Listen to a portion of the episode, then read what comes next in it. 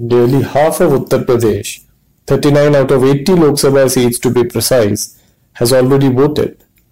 In 2014, BJP won 35 of these 39 seats and the Samajwadi Party won 4. Both the Bahujan Samaj Party and the Congress failed to win even one of these 39 constituencies.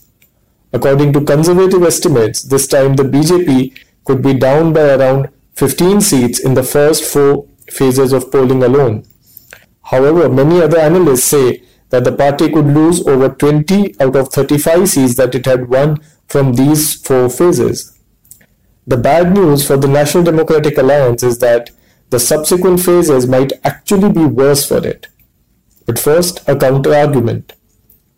The counter argument is that the areas that vote in the last three phases of polling are largely in eastern Uttar Pradesh and Awadh, where the Muslim Yadav Jatav Jat social combination of the Mahagathbandhan isn't as dominant. It's also argued that the Congress has a greater potential to spoil the Mahagathbandhan's chances in Awadh.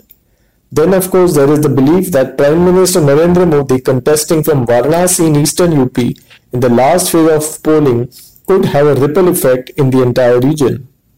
There might be some element of truth to all these three arguments, but if one purely looks at the numbers, the BJP is far more vulnerable in these remaining seats than in the areas that have already voted. If one compares the NDA's vote share from 2014 to the combined vote share of the Mahagathbandhan, it turns out that the NDA had a healthy lead in the seats that have already voted. However, the combined Mahagathbandhan vote share in 2014 was way ahead of the NDA in the seats that voted in the third phase of polling, which largely comprised Muslim and Yadav dominated seats. The fifth and sixth phases are in seats where the Mahagathbandhan has a clear advantage over the NDA. The 12% edge for the alliance in the sixth phase in seats like Azamgarh, Basti, Lalganj, Phulpur and Sant Kabir Nagar would particularly be difficult for the BJP to overcome. In terms of seats, in 2014, BJP was ahead of the Mahagathbandhan's combined vote share in 21 out of 39 seats that have voted so far. But in the remaining 41 seats, the Mahagathbandhan was ahead in 24, BJP in 15 and Congress in 2. The Mahagathbandhan's combined vote share was more than that of the BJP in 18 out of 39 seats that voted in the first four phases of polling.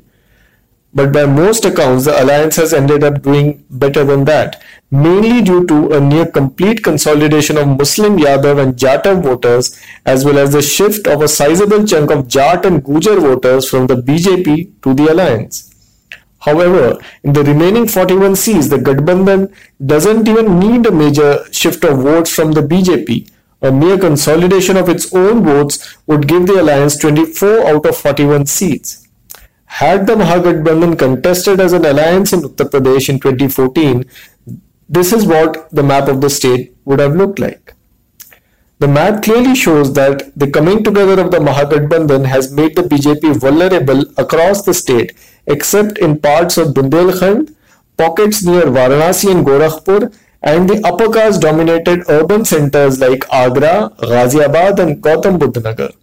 But even in these areas, a small swing can prove harmful for the BJP, as we saw in the bypolls in Gorakhpur, Phulpur, and Kairana in 2018.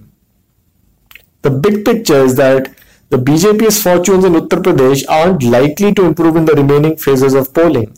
The BJP is all set to lose a major chunk, perhaps over half the seats it won in 2014 the quantum of loss would be such that the party may not be able to make up for it from any other state in the country.